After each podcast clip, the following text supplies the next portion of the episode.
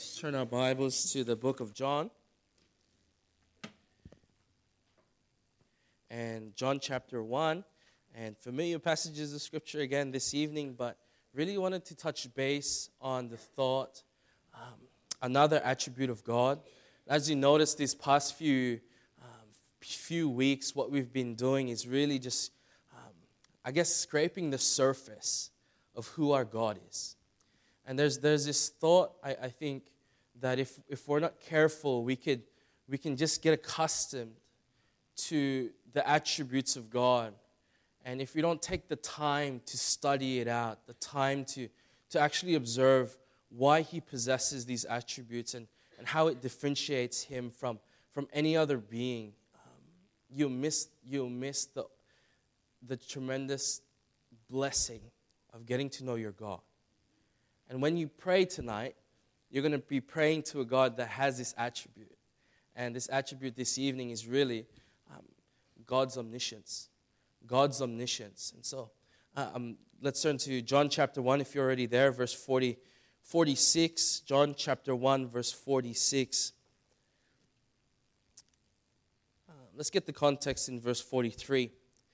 The day following, Jesus would go forth into Galilee and findeth Philip and saith unto him, Follow me. Now, Philip was of Bethsaida, the city of Andrew and, and Peter. Philip findeth Nathanael and saith unto him, We have found him, of whom Moses in the law and the prophets did write, Jesus of Nazareth, the son of Joseph. Verse 46 And Nathanael said unto him, Can there any good thing come out of Nazareth?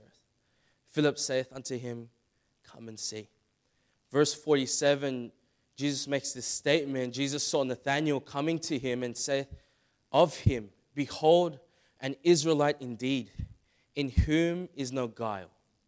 Imagine Jesus Christ saying that about you, in whom there is no guile. Nathanael saith unto him, Whence knowest thou me? Jesus answered and said unto him, Before that Philip called thee, when thou wast under the fig tree, I saw thee.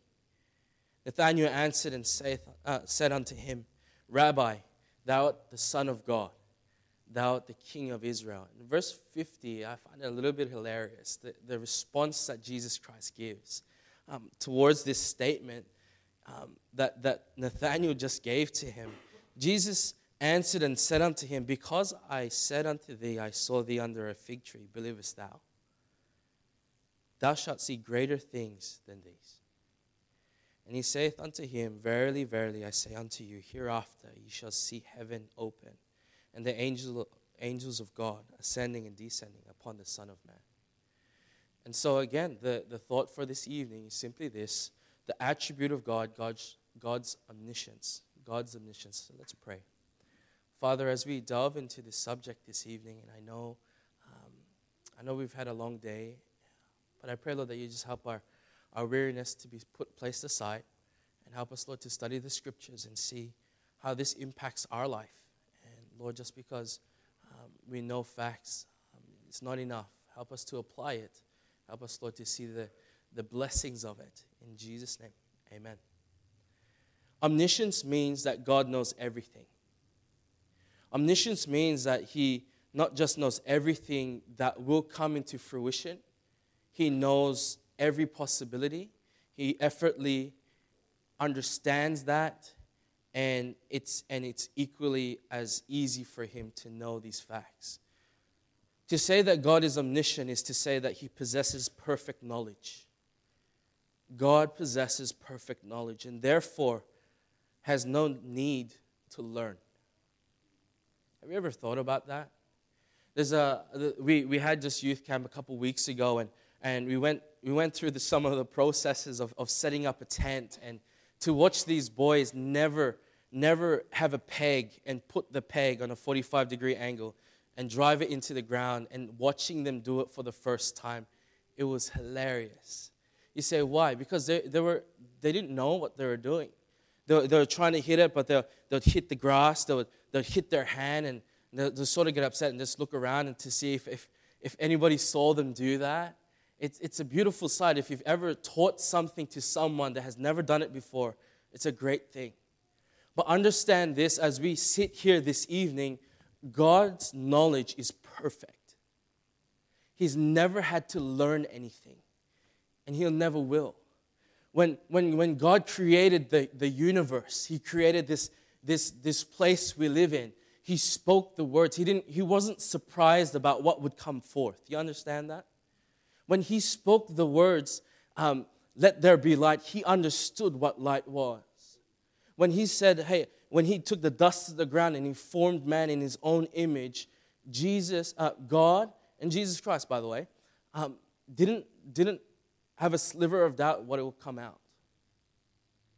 And sometimes what we do is we take this infinite knowledge and try to com- compel it and push it into a little box and say, okay, this is God. But the truth is, God does not need to learn, He already knows. Omniscience. It says this, but it's more than just no need to learn. It is to say that God has never learned and cannot learn. Let's turn to Isaiah chapter 40. Isaiah chapter 40, and we're going to be, um, we're going to be um, jumping into different passages of scripture tonight, but I won't be long this evening. That's what everyone says. Isaiah chapter 40, and we'll have some, some great time in the scriptures this evening. Verse chapter 40, verse 9. Isaiah chapter 40, verse 9. O Zion, that bringest good tidings, get thee up into the high mountains, O Jerusalem and bring, uh, and bring us good tidings. Lift up thy voice with strength and lift it up. Be not afraid. Say unto the cities of Judah, Behold your God. Behold, the Lord God will, uh, will come with a strong hand, and his arm shall rule for him. Behold, his reward is with him, and his work before him. Verse 11. And he shall feed his flock like a shepherd, and shall gather the lambs with his arm, and carry them in his bosom, and shall gently lead those that, uh, that are with young?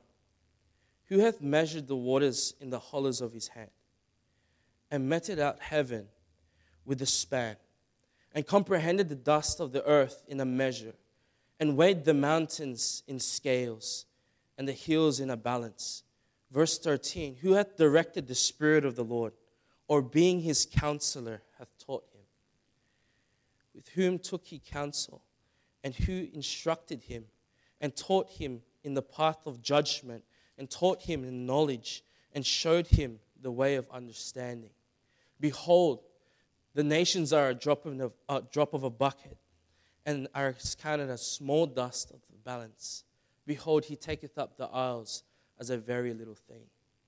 See, you can continue going on on what, what the prophet was saying and what he was saying by the questions posed. It didn't need an answer. The truth was, God did that. There was nobody that taught God, there's no one that directed God. What it was was God in His omniscience, in His omniscience, in His all knowing being, understood all. And thus, I think tonight it will be an encouraging thought for all of us this evening, knowing that your God knows all. It really compels me in, in separate ways, in different ways. And in 1 Corinthians chapter 2, verse 16, it says this For who hath known the mind of the Lord, that he may instruct him? But we have the mind of Christ. Isn't that beautiful? That even though we might not understand who, who God is in his entirety, and God does not reveal himself to his entirety to us, I don't think that's the point. The point is that we have Jesus Christ and, and God has revealed himself through Jesus Christ and what Jesus Christ has done.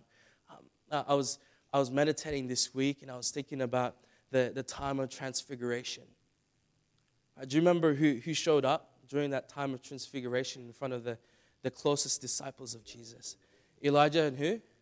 Moses. Who was Moses? Moses was the writer of the law, the Pentateuch, right?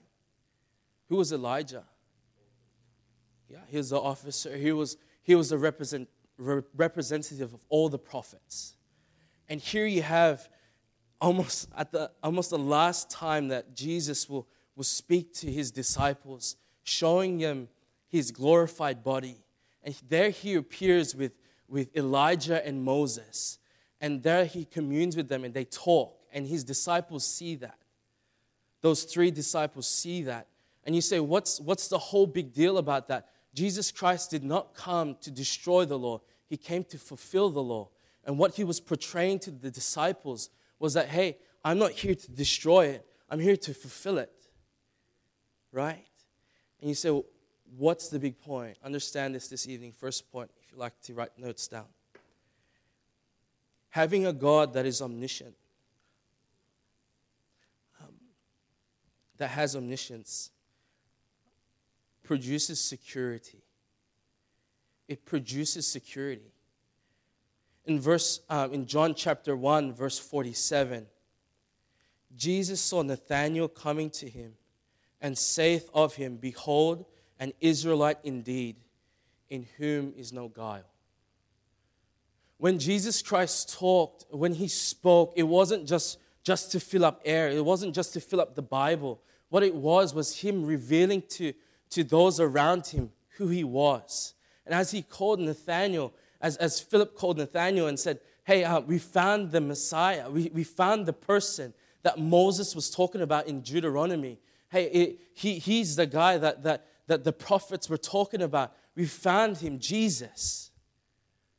And here, what we have is, is, is that when Jesus saw Nathanael coming, he said this statement Behold, an Israelite indeed, in whom is no guile. And that, that, that thought of no guile speaks to my heart. Do you know what that meant? You can't see guile. You can't. You can, you can pretend and you can see the outside of an individual, but when he says, in whom there is no guile, that meant that Jesus Christ saw the heart. God saw the heart of the individual, not just what he wore or when he went to church. He saw the heart and he could say, honestly, this man had no guile. What that means is that there was, was without pretense, without hypocrisy, there was no hidden agendas in Nathanael's life. There was no ulterior motives. And when, the, when, when Nathaniel heard these things, he questioned, Who are you? You, you can't make those statements. How, how do you know me? And, church, understand this this evening. Having om- omniscience, a God with omniscience, gives you security because He knows you. He knows our frame and knows that we're just dust. And so, when the next time when you're struggling in, in, in the depravity of your sin as a saved individual, God knows you the next time you, you sit down and you, you try to figure out your finances and, and, and try to ask God, God, how, how am I going to do this this year? God knows you. God knows the intent of your heart when you send a text message or you, you speak your voice and, and you, you say a comment. He understands who you are. And so when, he, when, when you can recognize that your God is, a, is, is not just a God that is learning, He is learnt. And He knows everything that gives you security. God knows me. And may seem like I'm, I, I, I'm saying these things because I want to be harsh to this individual, or it may seem that I'm just, I'm just pulling the, the, the, the, the reins a little bit more on my kids. But the reason why I'm doing this is not for malice, it's not for anger, it's because I love them. And even if the whole world doesn't understand, God does. Doesn't that give you security? And as, as Jesus Christ commented of, uh, on, on Nathanael, indeed in whom there is no guile, he basically says, I know you. If you um, again, um, passages of scripture, Matthew chapter 6, verse, verse 25 to 33, I'll, I'll read to you 32. For all these, for after all these things do the Gentiles seek. For your heavenly Father knoweth that ye, ye have need of all these things. God knows me. God knows me at the point I need help. I've, I've, always, I've always looked at Scripture in a way where if I placed myself in that position, He knew that's how much I could handle What, what, if, what if God left Peter to sink a little bit more to the point where he can't reach his hand? Have you ever thought about that? Why, why, didn't, why didn't Jesus Christ stop Peter when everything was going fine? Well, because he was all knowing, he's omniscient. He could see your limitations, he knows how much you can take. And even if we don't know how much we can take, God does. Therefore, we have security. Second point, and we'll move into this really quickly. Omniscience, omniscience, whatever you like to say, it just depends on how you say it, right? This is just like, I keep saying omniscience, like people say omniscience, all that stuff, right? But omniscience, please bear with me this evening. Uh, omniscience produces sensitivity. Omniscience produces sensitivity. Let's look at John chapter 1, verse 48.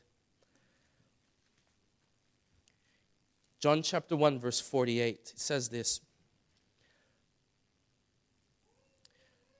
Nathanael saith unto him, Whence knowest thou me? Whence knowest thou me? And Jesus answered and said unto him, Before that Philip called thee, when thou wast under the fig tree, I saw thee. Here in this verse, what we find is Nathanael asking a legitimate question. You make this statement about me. I don't know you. So, how do you know me? When did you know me? And it's interesting how Jesus Christ doesn't just give him the answer of when, he gives him multiple indications of, of how he knew him. First of all, he, Jesus Christ says this before that Philip called thee. Even before Philip called you, I already knew you. Wait, how, how did you know Philip called me? Because I'm omniscient. Jesus pinpoints who called him, the location he was, and the fact that he saw him. And I, I think when we read these verses, and it says, Before Philip called thee, when, when thou was under the fig tree, I saw thee. Um, the, the, the easiest thing is you can go to, go to any Matthew Henry or you can go through a different um, Bible commentary and say, okay, um, what does it actually mean? What does this mean? And, and we'll go through some of the hard sayings that will happen later on. But um, what you have here is when, when, when he said, I saw thee, it, it's like when someone says, um, How are you? Have you ever had that? Have you ever had that conversation with someone when, when someone says, How are you? And you can do the, one or two things. You can honestly say how you actually are, or you can say, I'm good. Great, fantastic. Had a great day today. But what the individual is actually asking you is saying, How are you? And when Jesus Christ said, Before Philip, before Philip called you, I saw thee under the tree. And what a lot of theologians will say, um, they'll, they'll bring that to, to Malachi and say that a lot of the Israelites would go and sit under a tree and they would pray under a fig tree specifically and they would pray and have time with, and worship with God. Some theologians will say that.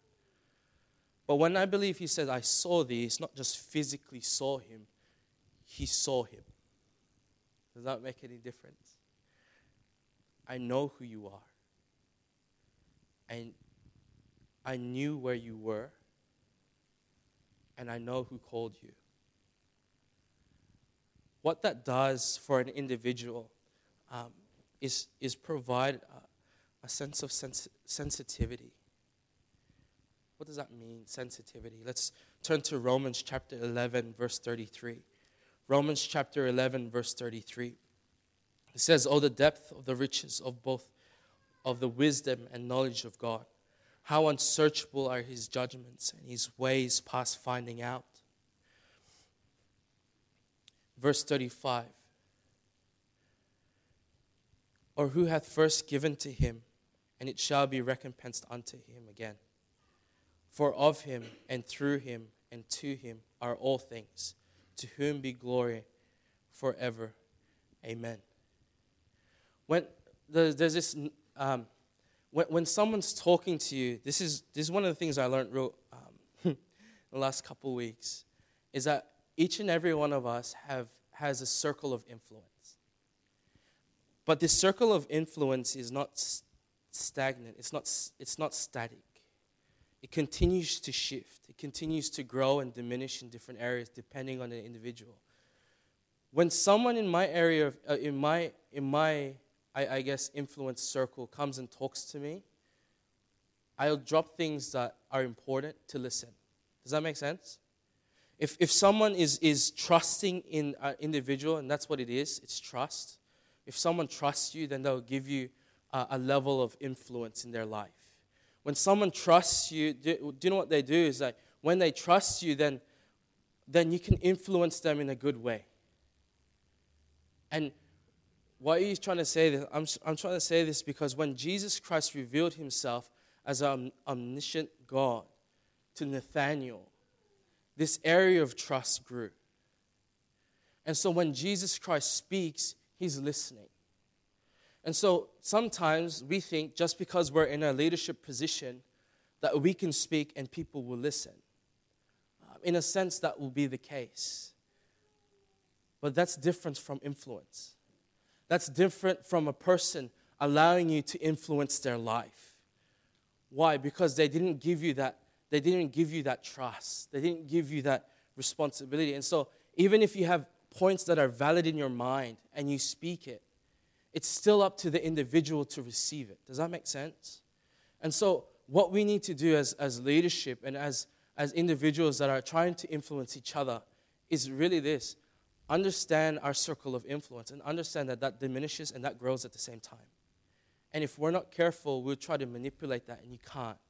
Trust is not earned or, or bought, it, it's, it's, it's not bought, it's earned and thus you're influencing. And so you're saying, why, why are you talking about this in regard to sensitivity? When someone knows you, you trust them. Today I talked to my mom, and my mom's currently in the Philippines. She's serving there with my dad, and she just took a break and she gave me a call. She said a couple of things. If anybody else said those things to me that were that, that came out of another individual's mouth, I wouldn't have a bar of it. I wouldn't want to think about it. But because it came from my mom, she has influence in my life. And so I sat down and I thought and meditated about it. Do you understand where I'm coming from? Omniscience, in God's omniscience causes us, causes us and produces sensitivity in our life. Thirdly, omniscience produces solace. Omniscience produces solace. Let's turn to John chapter 1, verse 50. Solace.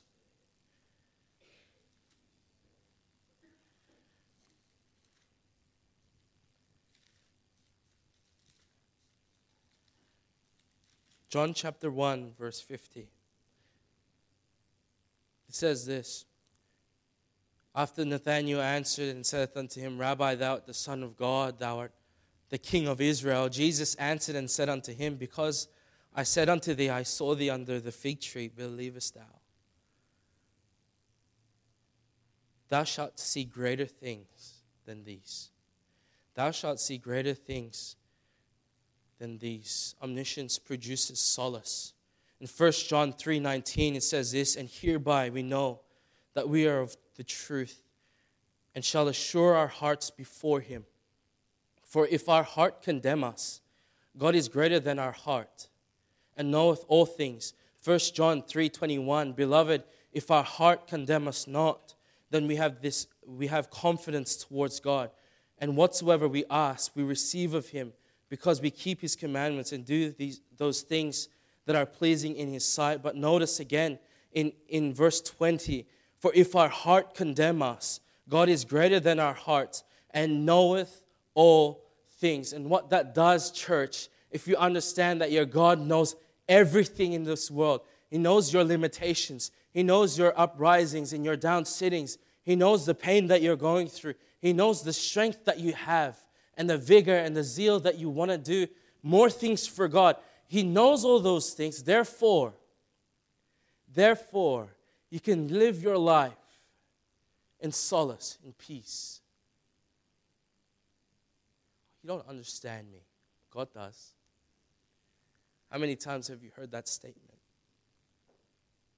Today we had someone come through the church, and I'll mention his name later on. And he spent 40 minutes with me. He sat down and he spent 40 minutes with me. And we talked about Jesus. He tried to bring his religion into it, he tried to bring Roman Catholicism into it, and he tried to, to bring different thoughts and, and different mantras and different things that you could say. And, and what we did was, just, what, what I did was just give the Bible. He goes, I don't know whether this is from the Bible or not. It could just be from tradition.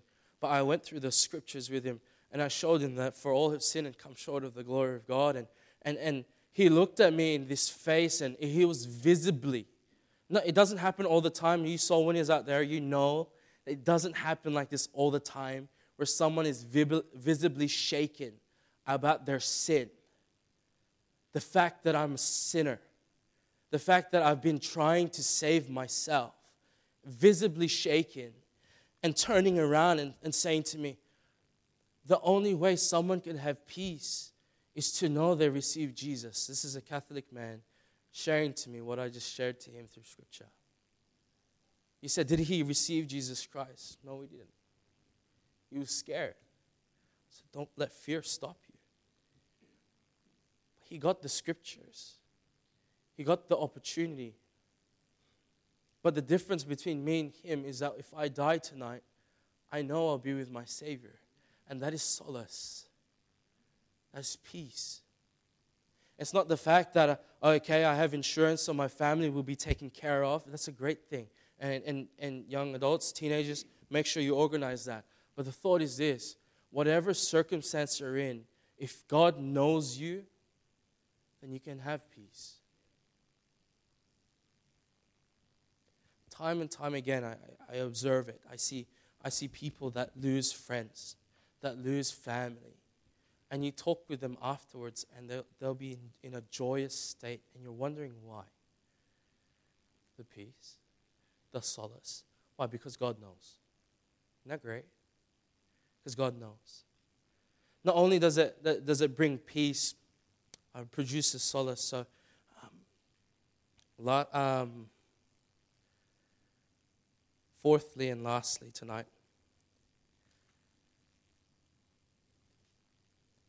knowing that God is omniscient produces security in my life. It produces sensitivity. It produces solace. But lastly, having an omniscient God causes me to walk soberly. Having an omniscient God causes me to walk soberly. In John chapter 151, it says this, and he saith unto him, he just told him, You'll, you'll see greater things, greater works than these. And he explains something. He says this in, in John chapter 1, 51. he saith unto him, Verily, verily, I say unto you, hereafter ye shall see heaven open, and the angels of God ascending and descending upon the Son of Man. And this verse often catches me off guard because I'm trying to, I'm trying to think after this, after this circumstance, after Jesus actually um, caused Nathanael to become one of his disciples and eventually an apostle, I, I don't see that. I don't see him seeing the angels go up and down from heaven. And if you're not careful, you look at these things and say, oh, okay, um, that, that, that didn't really happen. There's an error in the scriptures. But in actual fact, what it's doing is what Jesus Christ is actually saying to this Israelite. This Israelite that knows the law, knows about the coming Messiah. He refers to a passage in Genesis chapter 28. Let's turn there and just see this quickly tonight. Genesis chapter 28.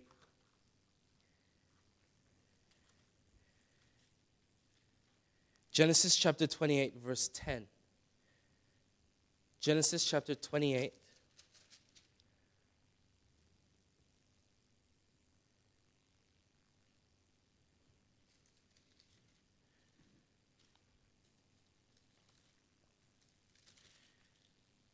verse 10. And it came to pass when Jacob saw Rachel, is that right? No, it's not. That was 29. 20, verse 10. And Jacob went out from Beersheba and went toward Haran. Verse 11. And he lighted upon, his, upon a certain place and tarried there all night, because the sun was set. And he took of the stones that are, uh, of that place and put them for his pillows and lay down in that place to sleep. Verse 12. Genesis chapter 28, verse 12. And he dreamed, and behold, a ladder set up on the earth. And the top of it reached to heaven, and behold, the angels of God ascending and descending on it. And behold, the Lord stood above it and said, I am the Lord God of Abraham, thy father, and the God of Isaac. The land whereon thou liest, to thee will I give it, and to thy seed. And thy seed shall be as the dust of the earth, and thou wilt, shalt spread abroad to the west, and to the east, and to the north, and to the south. And thee, and thee, and in thy seed shall all families of the earth be blessed. And he continues on there. And later on in, in, in verse, in, in, in verse um, later on in the passages, what we find is that in verse 19, he calls that place Bethel. He calls that place Bethel. And the, the thought is, is here when, when Jesus Christ said those words to Nathanael, he was referring to the passage in Genesis, um, Genesis chapter 28, where he was saying and, and reminding, reminding the promises, the covenant that was given to Israel, that was still valid for, for all time. Until this happened, my promises is still there. I will send someone that will, by thee, the whole nation shall be blessed. And what that was pointing to, my friend, wasn't talking about the oil, it was talking about Jesus Christ. And when Jesus Christ made that statement to an Israelite, saying that he had no guile, basically he was, he was, a, he was, he was attaching himself to that promise hey, I'm He. I'm the one that you were waiting for. And these are the greatest things that you will see. And it's interesting if you notice what he says, um, what Jesus Christ says. He says, Son of Man. Every, every term that Nathanael said about Jesus Christ, Rabbi, Son of God, those were, those, were ter- those terms were, were very valid. Those terms were, were used co- in commonality. But when Jesus Christ turned around and he said, You'll see the Son of Man, basically what he was saying, and, and obviously the book of John is to picture that Jesus Christ is eternal God, right? That's the purpose of the book of John. What you find is that when Jesus Christ said that, he was actually saying, You can know me about these titles, but in actual fact, I've humbled myself and it became like us and you're looking for a Messiah that will destroy the Roman Empire, that will get Israel into a, state where we're victorious again. But at this time, I'm not going to do that. This Messiah is going to be a suffering Messiah. And do you know what, what it did was it allowed, it, uh, it allowed Nathanael to, to walk soberly. Why? Because there's a purpose. There's a purpose in why we come to church, church. There's a purpose why we pray. And as Jesus connects his ministry to the ministries of Jacob and, and Abraham and Isaac, he basically said there is a purpose that will continue on. And now, because you're called of me, we're going to go do it together. I love the fact that we're, we're, we're serving God together. It's not just your strength you're getting by, it's through Jesus you're getting by. Amen? When you travel with me, you travel with a purpose. But when you travel with me, you, you cause, it causes you to walk soberly because He knows you. Because we can hide sin. In church, we do it often. We can hide and pretend to be someone we're not. But because we serve an omniscient God, He cannot hide from Him. And that causes us to walk soberly. Psalms 32, verse 5, and I'll read it for you. Psalms 32, verse 5 says this I acknowledge my sin unto thee, and mine iniquity have I not hid. I said, I will confess my transgressions unto the Lord, and thou forgavest the iniquity of my sin, Selah. For this shall every one that is godly pray unto thee in a time when thou mayst be found. Surely in the floods of thy of great waters they shall not come nigh unto thee. In verse 7, Psalms 32, verse 7. Thou art my hiding place. Thou shalt preserve me from trouble. Thou shalt compass me about with songs of deliverance. Selah. Psalms 139, verse 1, and passages I've always come to every time I, I've failed and I've done wrong. Psalms 139, verse 1 O Lord, thou hast searched me and known me.